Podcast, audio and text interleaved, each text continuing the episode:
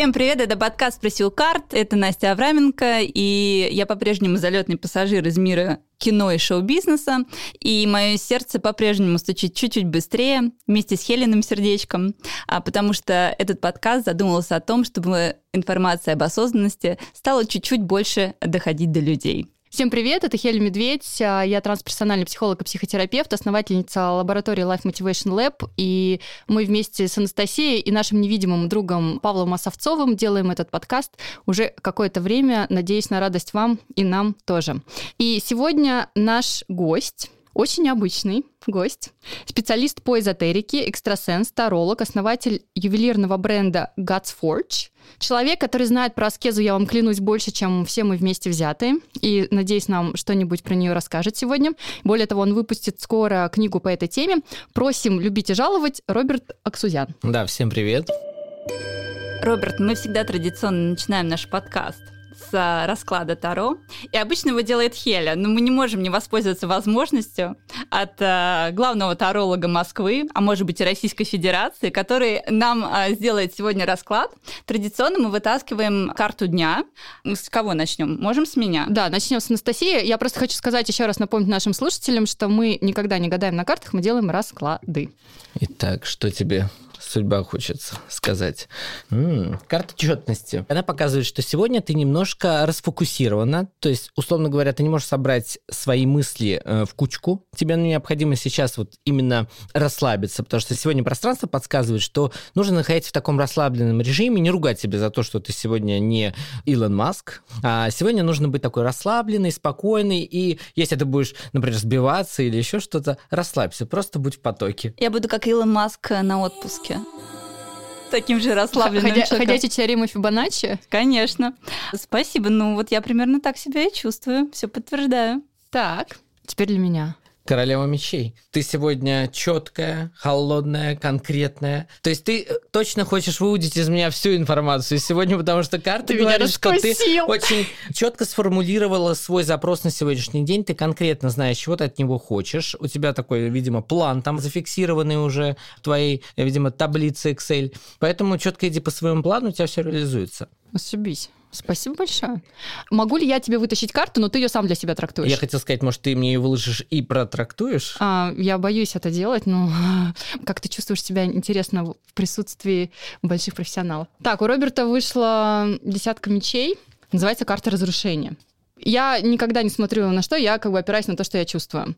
Вот, что есть какие-то внутренние процессы, которые сейчас перестраиваются, и нужно дать им время на то, чтобы все старое немножко как бы разрушилось, и все новое построилось. И вот часто и в таком этапе, в котором у тебя происходит вот это вот сначала раскладывание по полочкам для того, чтобы потом из этих полочек что-то новое собрать. Скажем так, исходя из того, что это карта дня, то есть это сегодняшний процесс непосредственно, да, да конкретно да. в сегодняшнем моменте. То, что ты говоришь, это в объеме, да, это сейчас сейчас происходит, но в конкретно в сегодняшнем моменте я пришел немножко злой. Почему? Потому что я сейчас как бы работал и делал очень важное дело по книге. Там, короче, у меня был разнос полетов, поэтому я немножко был такой гневный. Поэтому десятка меча, она показывает, что такой Твое гнев поднялся. Гнев. Да, немнож, немного гнева, но на гневе мы создаем большие вещи. Поэтому гнев это прекрасное качество. И энергия. Очень хорошо. На гневе и полетим сегодня, видимо. Это точно. На внутреннюю. Роберт, мы с тобой познакомились в Непале. Да. И я честно скажу, что я до того, как поехала в Непал, ничего про тебя не знала. Потом я погуглила, офигела от, от просто разнообразности талантов у человека. И мы сейчас перед записью подкаста как раз обсудили, что там что только про тебя не было написано. А, Прислала когда... мне ссылку и сказала, вот Роберт, который поехал со мной в одной группе в Непал. Я говорю, вот это необычно. Да, расскажи вообще, с чего начался, прости за пафосность, твой путь вообще в эту всю историю. Ну, понятно, что это все началось в каком-то не супер, наверное, даже осознанном возрасте. Вот как ты понял, что ты про что-то такое другое, не очень материальное? Или наоборот про материальное? Значит, э, изначально вообще, конечно, все это началось с самого детства, когда открылось видение. Мне было около шести лет. Я видел всяких духов, привидений, сущностей, все вот эти возможные вещи. Естественно, как любой ребенок, я думал, что это видят все. Ну, потому что как бы ты не можешь предполагать иное, потому как опыта не было и знания, что другие этого не видят. Я рассказывал там всяким нашим соседкам, бабушкам, дедушкам всякие вещи. рассказывал, что твой дед придет сегодня, там не переживай, он уснул, у тебя болит говорит, коленка, вот помажься вот этой штучкой, там, какой-то травой я там собирал, и говорю, вот у тебя все вылечится. И люди это все видели, слышали, особенно соседи, город был маленький. Проявилось это так, что люди говорили моим родителям, что у вас растет целитель. Они все такие, о, с ума сойти можно, что это такое. Суть в том, что к шести годам, вот когда это все было достаточно сильно и ярко проявлено, начались проблемы психологические, да, потому что, естественно, было стрёмно, когда ты что-то видишь, и оно на тебя там смотрит по ночам, там, знаешь, ну, я ночами не спал, боялся и так далее. И меня повели к одной там э, экстрасенсу, которая на меня посмотрела и сказала, вы сошли с ума, он ясновидящий, то есть он не псих. После чего, собственно, она мне перекрыла видение, и потом 8 лет оно снова открылось. А зачем? Чтобы ты мог спать? Чтобы психика не была нарушена. Потому что когда ты ребенок, твоя психика еще не окрепшая. То есть я сходил с ума от, от того, что я это видел, да, это как бы было, ну, стрёмно. Это когда ты уже взрослый осознанный, у тебя это приходит, да, и люди, как бы, ну, в шоке. А когда ты представляешь, ты ребенок вообще ничего в этом не понимаешь, это, ну, как бы достаточно тяжко на психологическом состоянии. И вот она закрыла для того, чтобы как бы мне ну, сначала, видимо, восстановиться, вырасти там и так далее. Потом 8 лет оно само открылось снова, и как раз появились карты Таро. И вот с тех пор у меня начался путь э, эзотерики такой явный. А как в 8 лет появились карты Таро? Тебе дали карманные деньги, ты пошел их купил. Как, как это произошло? Нет, все гораздо интереснее.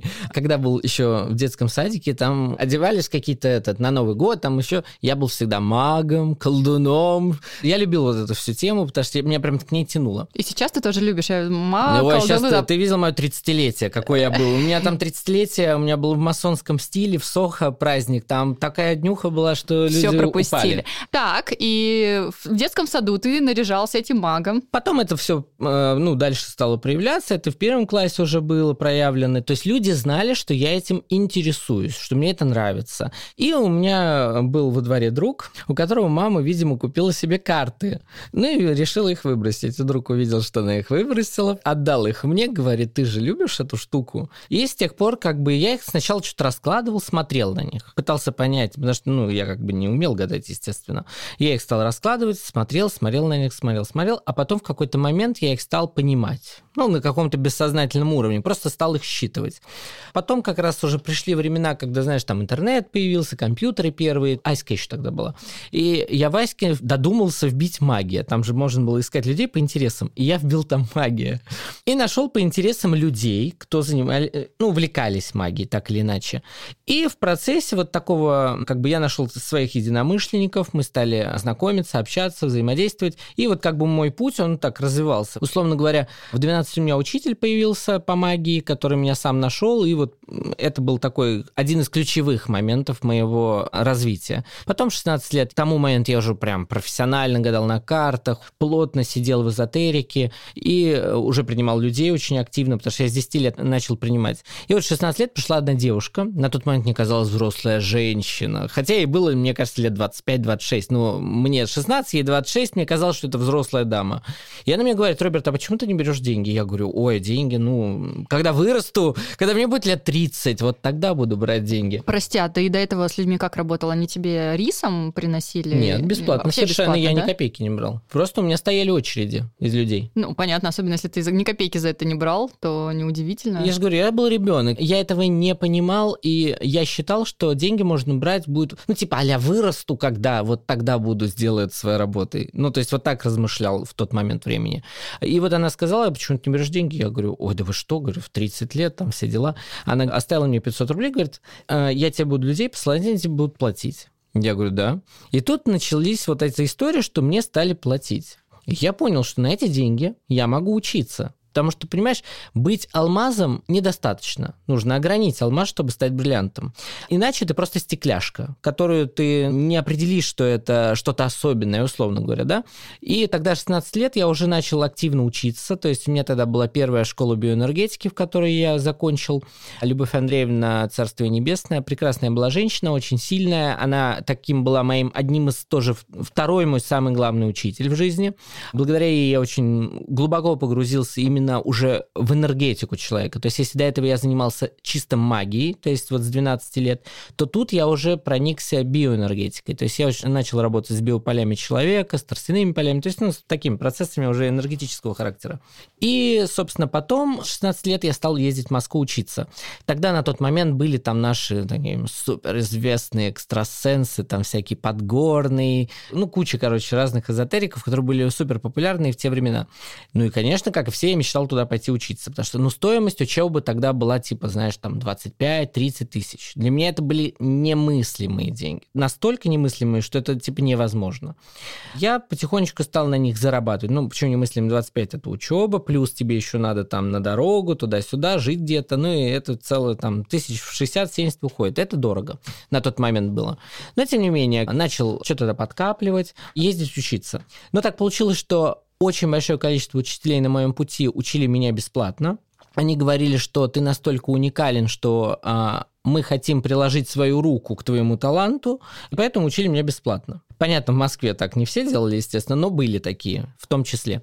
В 18 лет первый раз полетел в Европу. Это первое вообще путешествие в жизни за границу. Я поехал учиться а, в Испанию к гуру. И в тот момент я погрузился в индуистскую культуру. То есть с тех пор я занимаюсь индуистскими практиками. То есть я в этом эгрегоре нахожусь, мне в нем классно, комфортно, очень хорошо. В общем, нашел своих. Да, я нашел своих, нашел свою историю. Потом я, собственно, поехал уже учиться в Индию, в Непал и так далее. То есть в Непале же был 10 лет назад до вот этого Непала последнего. И начался вот этот мой активный духовный путь. И в 18 там, с половиной, в 19 я уже открыл свой эзотерический центр. Ну и все, пошла душа в пляс, как говорится. Потом стал супер популярный в городе к 22 годам. Так, смотри, эзотерический центр это какое-то место с адресом и так далее, или вот где ты осуществлял приемы? Мне было 16, и у нас в городе был бизнес-центр, назывался Плаза. И это был типа, ну, самый понтовый просто бизнес-центр в городе. И я проходил рядом с ним, говорил, когда-нибудь я буду ходить сюда и работать здесь. 18, там, с половиной-19, там это был э, момент, я снимаю там помещение, квадратов 35, по-моему, он был. Он был небольшой, в принципе, ну, у меня был такой один кабинетик, я сделал там ремонт, купил туда мебель, изготовил специально под заказ. Было очень классно, стильненько и прям круто. Люди, естественно, были такие, вау, классный офис какой-то, вообще там, ну, типа не как у колдуна и волшебника, знаешь, все в свечах, э, в каких-то магических штуках, а такой а современный, стильный и так далее. Я им объяснял, что магия — это не какая-то там, какая-то супер, знаешь, мистическая такая штука, потому что это специально вам наводит страх на вас, а это неправильно правильно. Я считаю, что магия – это совершенно научная такая тема, да, которую можно легко объяснять э, с научной точки зрения. Сейчас, в принципе, квантовая физика уже доказала большое количество того, что магия тысячелетиями знала. То есть квантовая физика только дошла, но а нам еще предстоит только доходить. Большой масса людей до этого всего. Я год проработал в этом кабинете. И это было сарафанное радио, то есть люди к тебе приходили только... Только сарафанное угу. радио. Потом я, значит, приехал на там десятый этаж, то есть у меня был на пятом этаже, приехал на десятый, уже там я открыл себе огромный офис. Там у меня было 90 метров, два кабинета больших, э, приемная комната, где секретарь Но это сидел. не Москва, да? Это какой Тольятти, город? Тольятти. Тольятти. Я в Тольятти угу. жил, да, да, это все было в Тольятти. Собственно, там я сделал себе сумасшедший ремонт, потратил по тем временам 2 миллиона. Там за 2 миллиона ты покупаешь себе офигенную квартиру в Тольятти. А если сделал ремонт? Мне все говорили, Роберт, ты сошел с ума, что ты делаешь? Я говорю, я лучше вас знаю, как мне двигаться в жизни. Ну и, собственно, тогда вот, э, вот открыл центр, потом меня неожиданно настигло там, знаешь, что-то. И э, я понял, что мне срочно нужно собрать все журналы в городе. И я поехал по ресторанам, собрал все журналы, приехал домой, разложил и думаю, что это вообще значит? Зачем? Ну, как бы ладно, думаю, ну раз так пришло, значит надо. Через какое-то время так получается, что моя клиентка говорит, слушай, у меня подруга, она а, владельца журнала «Дорогое удовольствие», другая подруга владельца, ну, короче, женский журнал там один. Она говорит, хочешь вас познакомлю? Я говорю, хочу. И все, и мы познакомились. Она говорит, о, а давай будешь писать нам статьи. Я стал писать статьи, гороскопы. В итоге за там два или три года я печатался во всех журналах бесплатно. Я не платил ни копейки. Меня печатали все журналы нашего города. Я был два раза на обложках журнала. Условно говоря, в городе я стал просто большой звездой эзотерической. Ну, все как бы знали, что это мой там самый крутой центр в городе. Меня узнавали во всех ресторанах. То есть, ну, я был достаточно известный человек. Селебрити. Ну, таким маленьким, маленьким селебрити, да, региональным на тот момент. И, соответственно, в, в моменте я просто для себя понял, что нужно двигаться дальше. У меня переехала одна моя близкая подруга и говорит, ты не хочешь в Москву уже уехать? Я говорю, ну куда я поеду в Москву? Как бы у меня здесь все хорошо, своя квартира, машина, офис, я есть известный, туда и сюда. Она говорит, Роберт, а это все, о чем ты мечтал? Я говорю, блин, нет. Она говорит, тогда собирай свои манатки и переезжай. Я мгновенно собрал все свои манатки, всем клиентам сказал, поцеловал всех на прощание воздушным поцелуем, сказал, я уезжаю покорять Москву. Они говорят, Роберт, ну а как же мы? Куда ты едешь в пустоту? Я говорю, у меня все получится. И все, я переехал в Москву, мне было 23 или 24 года уже. И все, и как бы волна меня настигла достаточно быстро, то есть меня очень быстро здесь подхватили определенные люди определенного статуса. То есть в первые же полгода я познакомился с тремя олигархами сразу. То есть они меня сразу вывели в нужное мне русло энергетическое, да, и финансовое в том числе. Потом меня, естественно, стали приглашать на всякие разные мероприятия. Я там года полтора ходил по разным мероприятиям три раза в неделю. Естественно, познакомился с половиной Москвы, то есть всех знал. За счет этого обзавелся гигантским количеством контактов. И это очень повлияло на, естественно, мою карьеру. Да, потому что как бы я понимал, что один в поле не воин, нужно заводить множество друзей, связей, возможностей и так далее. Потому что это как бы способ э, достижения некой цели. Какой? Ну, в данном случае материальный, чтобы укрепиться в социальном статусе, в материальном положении. Потому что, понимаешь, быть талантливым и классным недостаточно. Если ты не зарабатываешь ни копейки денег, никто никогда не воспримет тебя серьезно. Я так считаю. Почему? Потому что ты бы послушал человека, у кого ни черта за душой нет, он никак не проявлен, но он там вроде какой-то шизанутый эзотерик. Мне кажется, здесь очень хорошо работает закон соответствия, и просто если ты пришел, условно говоря, работать там с деньгами или решить какой-то вопрос к человеку, который сам ничего не заработал, это очень странно.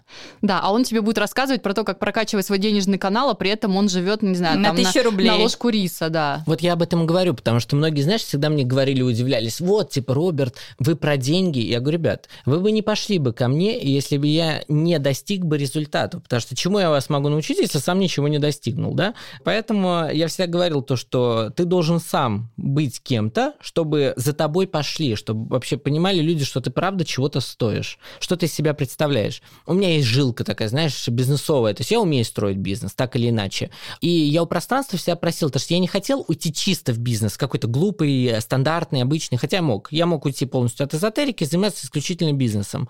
Но я как бы хотел идти в своем предназначении, в духовном, потому что это мне все-таки близко, там комфортно и классно. И я у пространства попросил, говорю, пространство, дай мне какой-то вот такой вот э, бизнес, чтобы я мог вроде как и бизнесом заниматься, и в то же время это магия была. И тогда появилась ювелирка. Э, мне, собственно, было 16 лет. То есть тогда еще не было понятно, что это будущая ювелирка. Это было просто кольцо. Вот я на пальце его ношу. А вот оно у меня 16 лет. Тогда это было просто колечко, которое ничем не предвещало.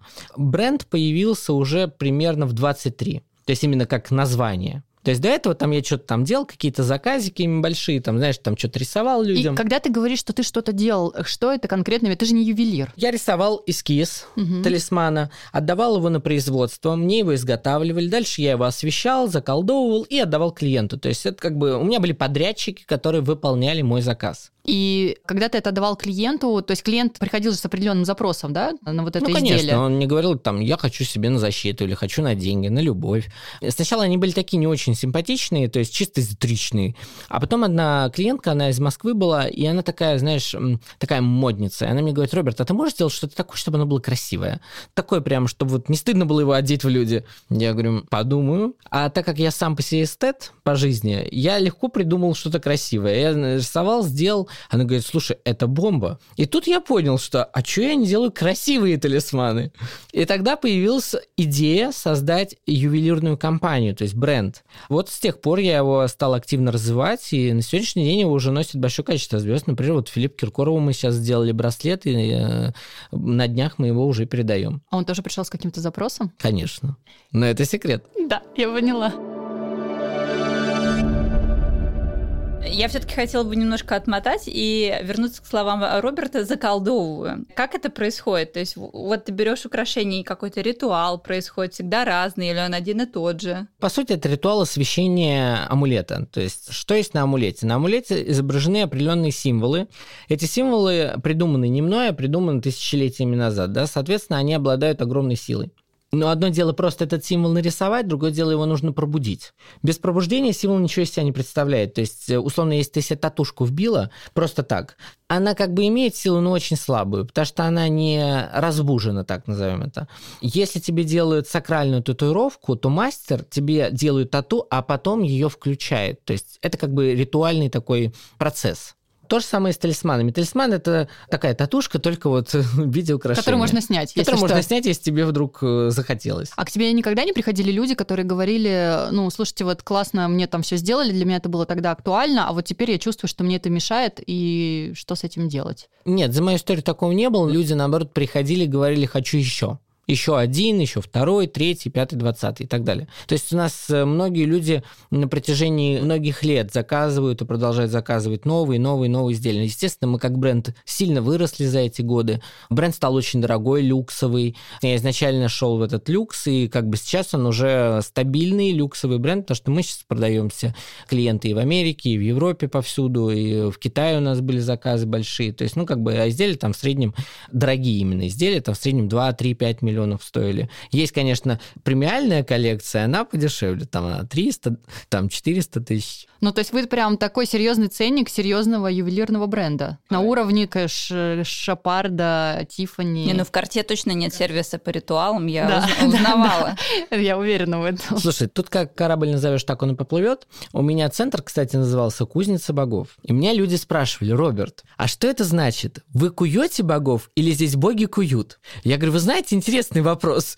В данном случае а, мы здесь куем богов. Это центр эзотерический, это центр, где мы вас развиваем. То есть мы здесь куем богов. Но у меня мысль-то заложилась. И когда идея была создания имени для бренда ювелирного, я недолго думал, я думаю, назову его Гадсфорж по-английски «Кузница богов», только в данном случае здесь куют боги. Куют украшения. Да, куют украшения. То есть я думал, классное соединение получилось. На самом деле очень крутое название для ювелирки Forge. Интернационально. Есть такое ощущение, что есть а, какой-то запрос на мировое господство. Безусловно, я изначально шел на мировое господство. Я ждала это в ответе на вопрос про цель, честно говоря. Э, Конечно, я изначально понимал, что я хочу стать э, не меньше, чем тот же самый Тиффани. То есть я к этому приду, это вопрос времени. Тем более, опять же, на сегодняшний день бренд уже популярен. Э, Его э, носят, опять же, очень богатые люди, его носят звезды. Они хотят наши изделия, они нам сами пишут со всякими разными интересными предложениями. Естественно, мы э, как бы за, и мы открыты. открыты предложениям интересных, хороших звезд. Но опять же, это большое признание, потому что когда, во-первых, тебя выбирают люди, у которых все есть, и Шапарт, и Картье, и Булгари, и все-все-все вот в этом духе, они говорят то, что мы так от этого устали, а у вас такое особенное, такое клевое и качество. Да, очень важный момент, у нас супер качество. Ни капли не уступает ни одному мировому ювелирному бренду, что, опять же, является очень важным аспектом, да, потому что у меня клиенты супер состоятельные, они мне говорили даже, они говорят, Роберт, признайся, где ты изготавливаешь изделия? В Европе? Я говорю, да нет, в России. Они говорят, да ты врешь, в России нет такого производства. Я говорю, да в смысле? Я говорю, в России произвожу. Я бы сказал, что в Европе, это же круче. Но, к сожалению, не в Европе, а в России. Ну, теперь уже, к счастью, что в России. Теперь, к счастью. Вся эта история с санкциями, она не затронула материалы, которые у тебя приходят на изделия и так далее. То есть все прям куется в России. Made in Russia. М, Не знаю, никакой проблемы, по крайней мере, на сегодняшний день не почувствовал. То есть мы как э, золото как было, так и есть, э, камни, бриллианты, все как было, так и есть, ничего, никаких проблем нет. Единственная была проблема, что когда евро вдруг подорожал, соответственно, золото подорожало там в полтора раза, камни подорожали там почти в два раза. Ну, то есть это да, это почувствовалось. В первую очередь для людей, не для меня.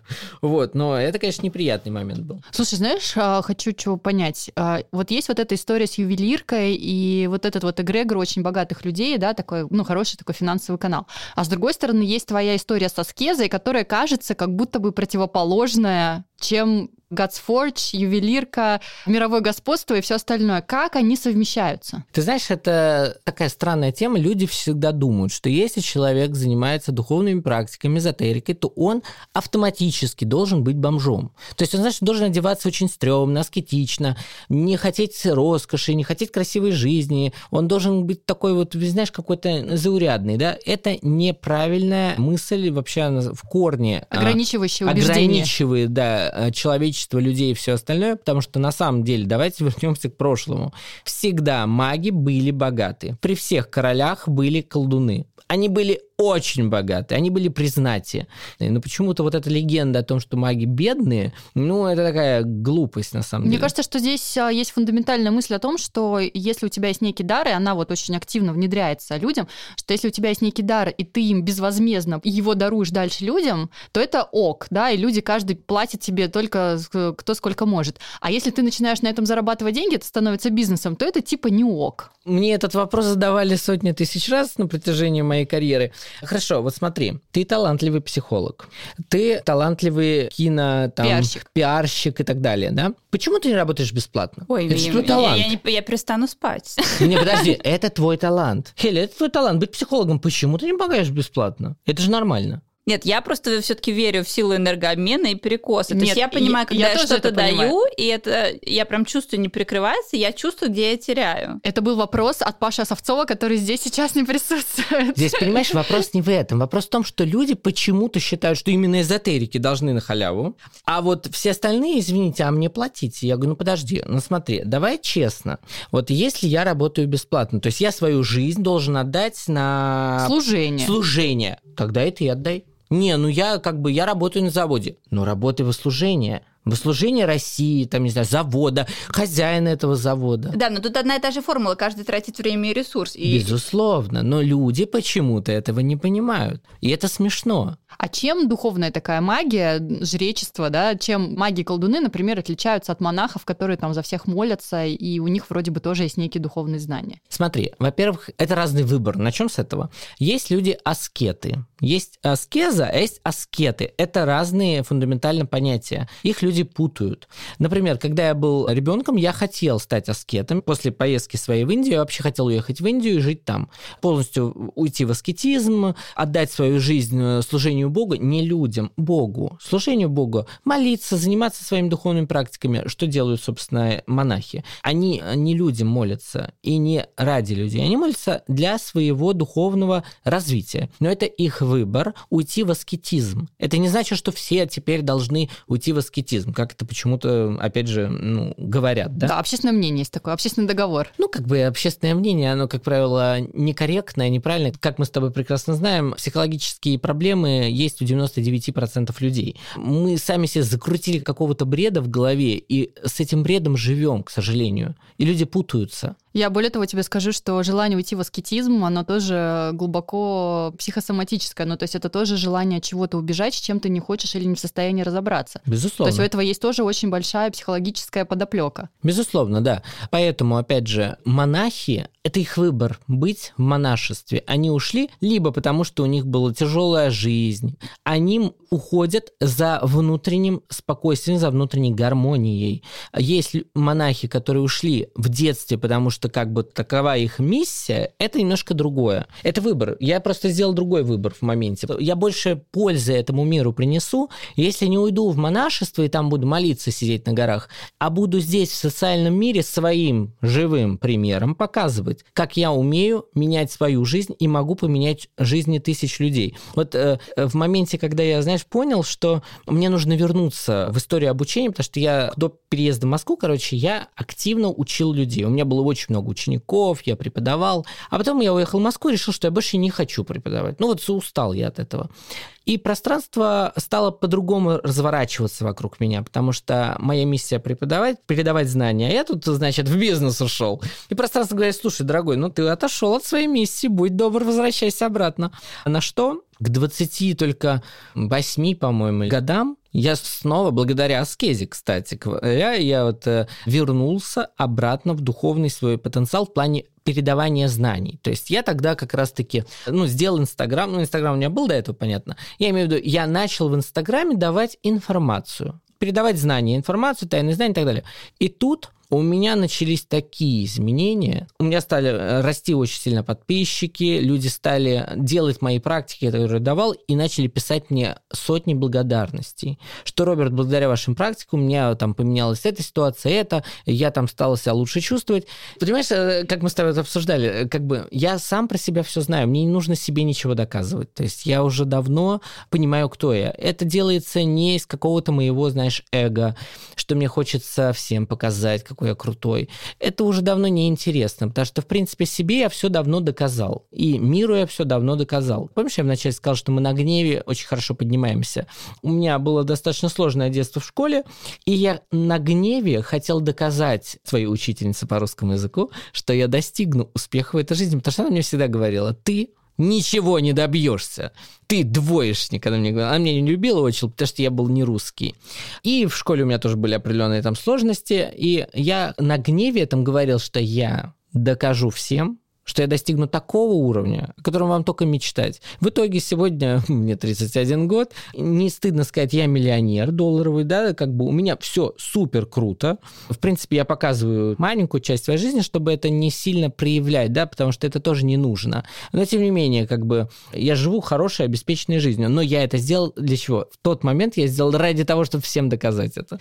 Но когда я ко всему пришел в какой-то момент в своей жизни, я понял, что а больше мне уже никому доказывать не надо надо, потому что я сам себе доказал, ну, это чисто психологический процесс, понимаешь же. Да, я хочу сказать, что мы очень часто это здесь обсуждаем, что на травматизме, особенно раннем детском травматизме, можно улететь очень далеко. Реально, это топливо, которое заряжает в стратосферу. Но главное потом вовремя переобуться, чтобы на этом топливе, которое иссякнет рано или поздно, не наделать делов. И очень классно, что в какой-то момент ты дошел до этого состояния, в котором ты уже никому ничего не доказываешь, потому что есть большая разница между гордостью и гордыней, потому что гордыня — это когда ты говоришь «я лучше, чем все остальные», а гордость ты говоришь «я есть» такой. И в этом принципиальная разница. И вот на гордыне доказать всем, что я лучше, можно долететь до точки там А. А на гордости за то, что у меня все получилось, можно уже лететь дальше.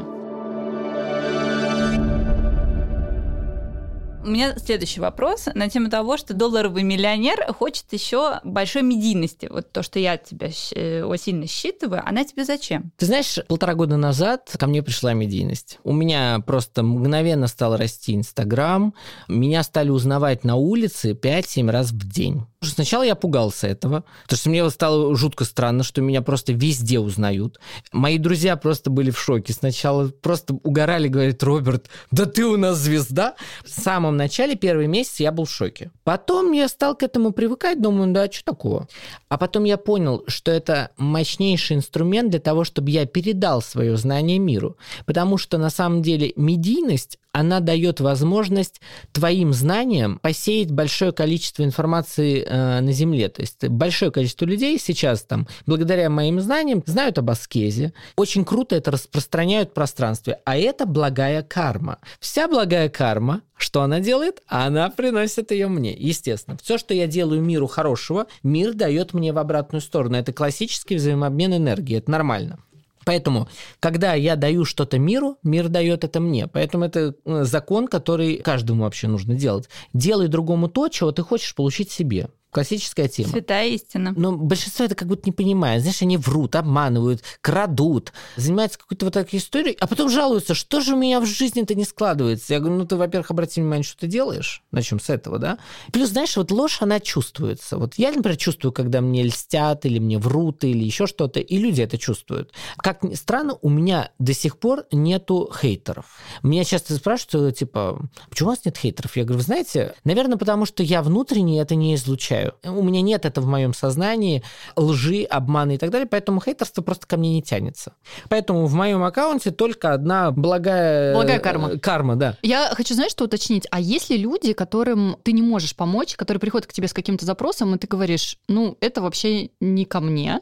Либо вторая категория людей, которые к тебе приходят, ты им даешь какие-то рекомендации, что нужно делать, они нифига не делают, а потом приходят и говорят тебе, а ничего не работает из того, что ты даешь. Конечно, есть люди, которым вообще, в принципе, не по моему адресу. А я им говорю, так, дорогуша, тебе вообще к психологу. Я говорю, ты не по адресу. Тебе а, надо... как, а как ты это понимаешь? У меня есть такая особенность, что я вижу человека насквозь. Я сразу понимаю, что не так. Я понимаю, что у него чисто тупо психологическая проблема. Да я элементарно раскидываю карты, я понимаю всю ситуацию и сценарий его поведения. Я понимаю, это порча, условно говоря, это моя территория. Либо это чисто психологическая проблема или какой-то сценарий э, с родовой программой. Я говорю, слушайте, вам здесь надо пойти к хорошему психологу. А вам вообще к врачу идти надо. Вы вообще не к колдунам надо ходить, вам к врачу лечиться. То есть это когда люди приходят э, с какими-то уже запущенными заболеваниями, да? И, да, они приходят с заболеванием и говорят, вылечите меня. Я говорю, вы что, смеетесь, что ли? Вам надо... Это болезнь, которую надо лечить у врача. Она не имеет никакого отношения к энергии в данном случае. Но бывает и энергетические болезни. Да, бывает, я просто... Бывает психосоматические. Да, да, да. Сталкивалась с тем, что люди приходят и говорят, у меня порча. Порча — это плохая энергия. А ты потом копаешься и видишь, что там нет никакой порчи. Там есть опять какая-то ограничивающая программа, какое-то убеждение, которое просто нужно убрать для того, чтобы человек это разрешилась как-то ситуация. Просто люди склонны к тому, что свое бездействие называть порчей. То есть это так часто бывает. А давайте мы немножко прокрутим все-таки до аскезы. Расскажи, что это за инструмент такой. Аскеза – это метод э, высвобождения своей же собственной энергии и направления ее на какую-то цель. Это не мистика, не магия, это тупо работа со своей э, внутренней энергией. Я думаю, все уже давно понимают, что мы не только физическое тело, а мы исключительно энергетические существа. Как это проявлено? Да, с точки зрения физики, Ньютона, атом состоит из материи. А с точки точки зрения квантовой физики атом состоит на 99,9% из чистой энергии, то есть не из материи вообще, от слова совсем. Соответственно, мы делаем вывод, если все является атомами, значит все является чистой энергией, и мы в том числе. Что такое энергия? Энергия – это вибрация как интернет или там какие-нибудь там еще вибрационные там всякие штуки, как звук, например, он тоже вибрация. И нам с этой вибрацией необходимо работать. Вот аскеза, она помогает направить свою энергию, которая есть в твоем сосуде, да, в твоем поле энергетическом. Так устроен мир, что мы в течение суток получаем какой-то энергетический запас. И мы на этом энергетическом запасе живем, развиваемся, учимся, любим, ругаемся, сплетничаем и так далее. То есть все наши действия – это затрата какой-либо энергии. Вот теперь представь, что вот у тебя есть вот бутылочка воды, и вот тебе этой воды на сутки.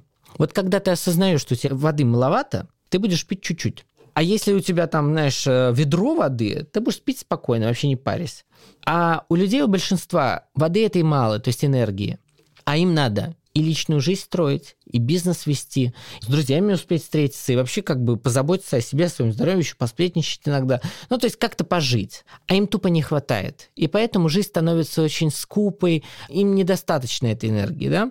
Соответственно, какой вывод мы делаем? Энергию надо повышать. Надо больше энергии, больше емкости. Для этого существуют э, различные практики. Первое, конечно, это работа со своей головой, потому что наша голова – это сама бутылка, то есть это ограничители. То есть бутылку можно расширить, поработав со своей своей башкой, да, когда ты там проработал свою голову, там проработал своими родовыми каналами, там со всей этой истории, у тебя выравнивается энергетический поток, соответственно, выравнивается твой объем.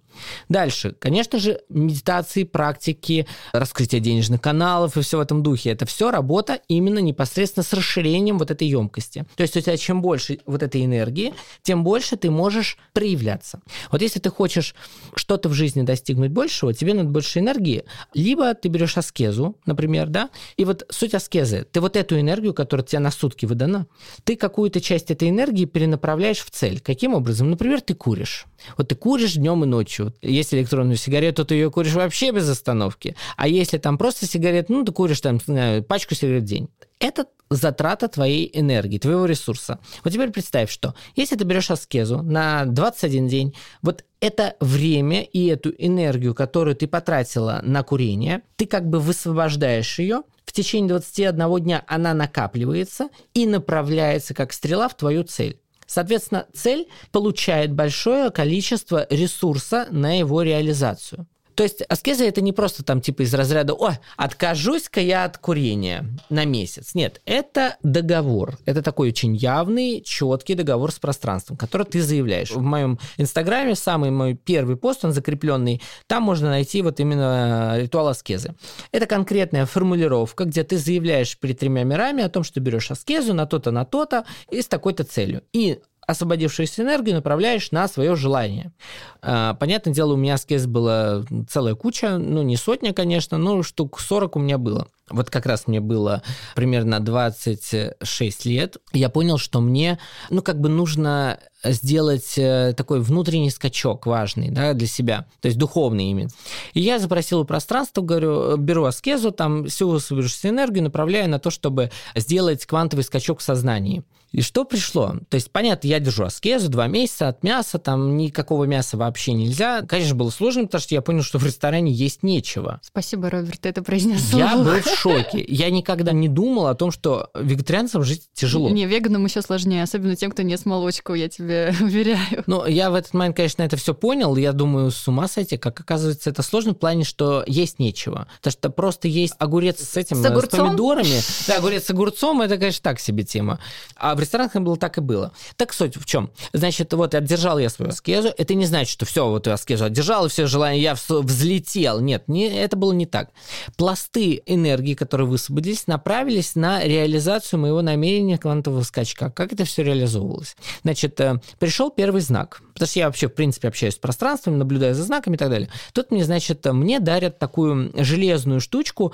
Она как бы для книжки закладка. закладка. Она из железа. И на ней, короче, нарисовано сердце в сердце нарисован глаз, и написано «Смотри своим сердцем». Я такой смотрю, думаю, вау, какой знак, думаю, прикольный. Ну, надо подумать об этом. Спустя несколько дней, короче, мне подруга, я к ней был в гостях и уже ухожу, значит, уже на пороге, она мне, ой, подожди, я тебе кое-что купила. Я говорю, хорошо. И она мне дарит такую, знаешь, брошку из э, ткани она сделана, была ручная. Брошка в виде сердца. И угадайте, что было в серединке? Глаз. Конечно, глаз. Я просто смотрю на это в шоке. Я говорю, что? Это что за намеки от пространства? То есть прям вообще, ну прям прямой намек. Настолько прямой, что уже дальше прямее это некуда, но оказывается было куда прямее.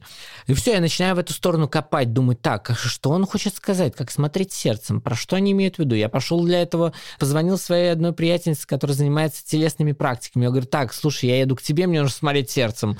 Мне нужно прокачивать сердце, мне нужно входить в сердце, выйти из головы в сердце.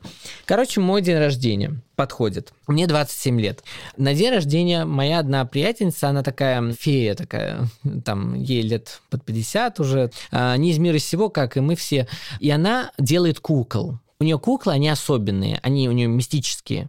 Она подходит ко мне на день рождения и говорит, Роберт, я для тебя сделала особенный подарок. Я открываю, и я достаю туда мишку. Она говорит, Роберт, это не простой мишка этот Мишка видит сердцем. Тут я падаю просто вообще полностью в обморок, потому что на Мишке, короче, изображено такое сердце в виде ткани, опять же, и оно открывается, и внутри за этим сердцем стоит глаз. И она говорит, этот Мишка видит сердцем, а это ты. Она не знала, никто не знал об этом. Я вообще никому такие вещи не рассказываю, я просто наблюдаю. И вот это мне вот это ну, дарит. И потом я, естественно, ну это все, это быстро достаточно происходило, примерно там 3-4 месяца в промежутке. Я очень начал активно копать в сторону там видения сердцем, и я пришел к этому состоянию. Я вышел из своего ума, потому что я помню, что я говорил вначале, что я немножко в бизнес ушел, ушел от обучения, да, да, да. там, ну, короче, немножко меня пошло не в ту сторону. Я ушел от своего предназначения прямого. А вернуться в сердце означало прийти к своему предназначению обучению, учить, передавать знания, информацию, то есть быть наставником.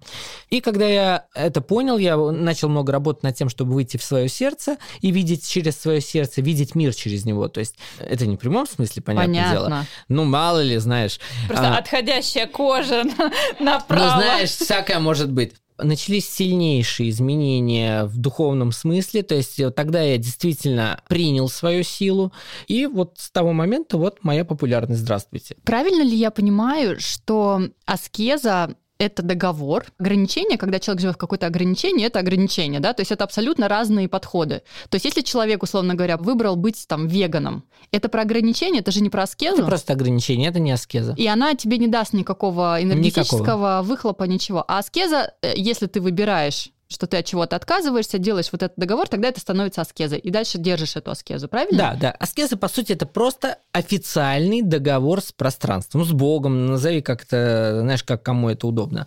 Например, пост это не аскеза. Пост это просто когда ты постишься, потому что тебе кто-то сказал, что так надо, но ты ни с кем не договаривался. Это из разряда. Ты такая э, скажешь, э, я сейчас пойду куплю себе сумки Dior, и я теперь э, лицо коллекции Dior. С какой стати это лицо коллекции Dior? Dior тебе такого не говорил, он с тобой не договаривался. А ты такая решила, что ты э, лицо коллекции Dior, понимаешь, да? Да. Здесь а, то же самое. А хорошо, объясни тогда, как работает вот эта аналогия с сосудом, если человек, например, берет аскезу не на то, то, что он от чего-то отказывается, а на то, что он начинает что-то делать, чего он раньше не делал. Рано просыпаться по утрам, делать зарядку каждый день. Как это работает тогда вот в аналогии с сосудом? Ты имеешь в виду, что в данном случае он как бы энергию высвобождает, да. которая была потеряна? Смотри, суть в том, что когда ты берешь аскезу не на ограничение, а наоборот на прибавление какого-то хорошего процесса, там, например, вставать по утрам, бегать да, 10 ну, зарядка, километров в день, зарядка, ну, все, что, угодно, все, что да. хочешь, да.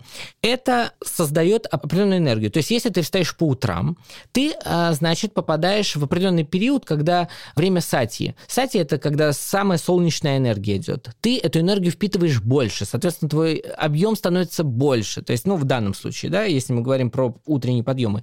Если ты, например, занимаешься дыхательными практиками, это тоже дает энергию. Это дает тебе дополнительные энергии. То есть, в данном случае ты не высвобождаешь то, что потеряно, а то, что ты теряешь обычно, а наоборот прибавляешь. Немножко другой подход просто. Да, но эффект будет такой же, да? Да, в, в теории. Все то же самое. самое. Да, ты просто здесь ты накачиваешь энергию, а здесь ты ее экономишь. Когда ты нарушаешь аскезу, ты знакомишься с карой небесной или что происходит? А, да, в прямом смысле. Потому что смотри, договор, нарушенный договор с пространством – это очень плохая тема. Почему? Потому что пространство скажет после этого, ну, я с тобой больше не буду дружить, потому что ты безответственный. То есть, условно, представь себе, вот ты сейчас договоришься с человеком по работе, ты там вложишься, там, значит, поработаешь, а человек просто в моменте, ой, а мы что, договорились с тобой, а я чуть-чуть нарушил правила. Пространство говорит, слышь ты, и ты также скажешь, слышь ты, я больше с тобой вообще ничего общего иметь не хочу. Вот так же и пространство. Оно скажет, я с тобой ничего общего иметь не желаю. Ну а как это будет выражаться? Мне упадет на, на голову кирпич?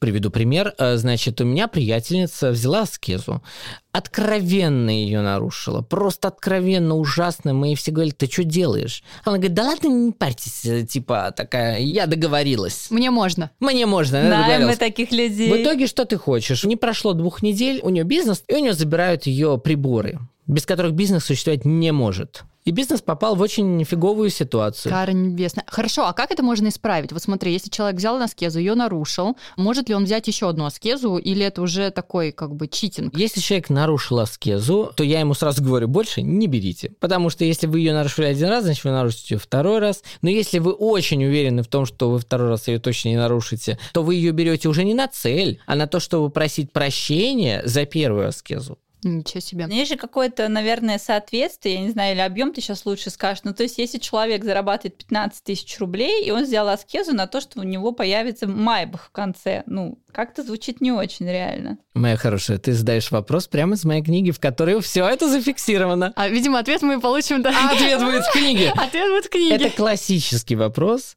Вот смотри, на протяжении последних двух лет про эту аскезу мне писали тысячи вопросов. Меня замучили вопросами про аскезу. Мне даже люди пишут, Роберт, у вас ангельское терпение отвечать на все вопросы, связанные с аскезой. Я говорю, вы знаете, я собрал за этот период, я собрал все вопросы, все, что люди задавали когда-либо, и соединил все эти ответы в одной книге. Соответственно, человек, открыв, он получит ответы на любой вопрос, связанный со аскезой. Очень хорошо. Она точно пригодится многим нашим общим знакомым и куча других людей. Я думаю, что она поможет наверняка изменить как-то жизнь к лучшему. Возвращаясь к вопросу гнева, который был в начале. В некотором смысле, но опять же, не мы придумали аскезу. Она была создана еще несколько тысяч лет назад. Это вообще древнейшая индуистская практика. Потом уже в дальнейшем она перекочевала в различные там духовные направления, там в виде постов и всего в этом духе. Но, тем не менее, один из самых древних инструментов. И теперь у нас доступ есть к нему, к этому инструменту. И это прекрасно. Каждое знание прекрасно. Я думаю, что нам надо с тобой взять аскезу и через сколько там, 21 день записать э, с Робертом э, уже выпуска 2.0, где мы обсудим все свои ощущения. Спасибо тебе, Роберт, большое за то, что был с нами. А, было очень интересно и познавательно. Для меня это было очень инсайтно. Спасибо. Было с вами интересно.